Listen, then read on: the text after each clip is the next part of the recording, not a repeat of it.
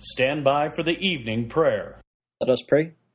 Almighty God, we pray for a courtroom victory for the people of Pennsylvania, whose elected representatives voted unanimously, with no objections by Democrats or Republicans, to declare 2012 as the year of the Bible. Now, atheist complainers with the Freedom from Religion Foundation have sued to stop free speech by citizens and legislators and demand an injunction to stop Americans from being encouraged to read the Bible.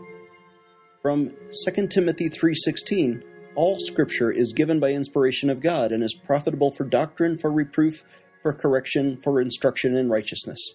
In Jesus' name, amen. This is former Navy chaplain Klingenschmitt. Would you please add your amen to the petitions at our website, prayinjesusname.org.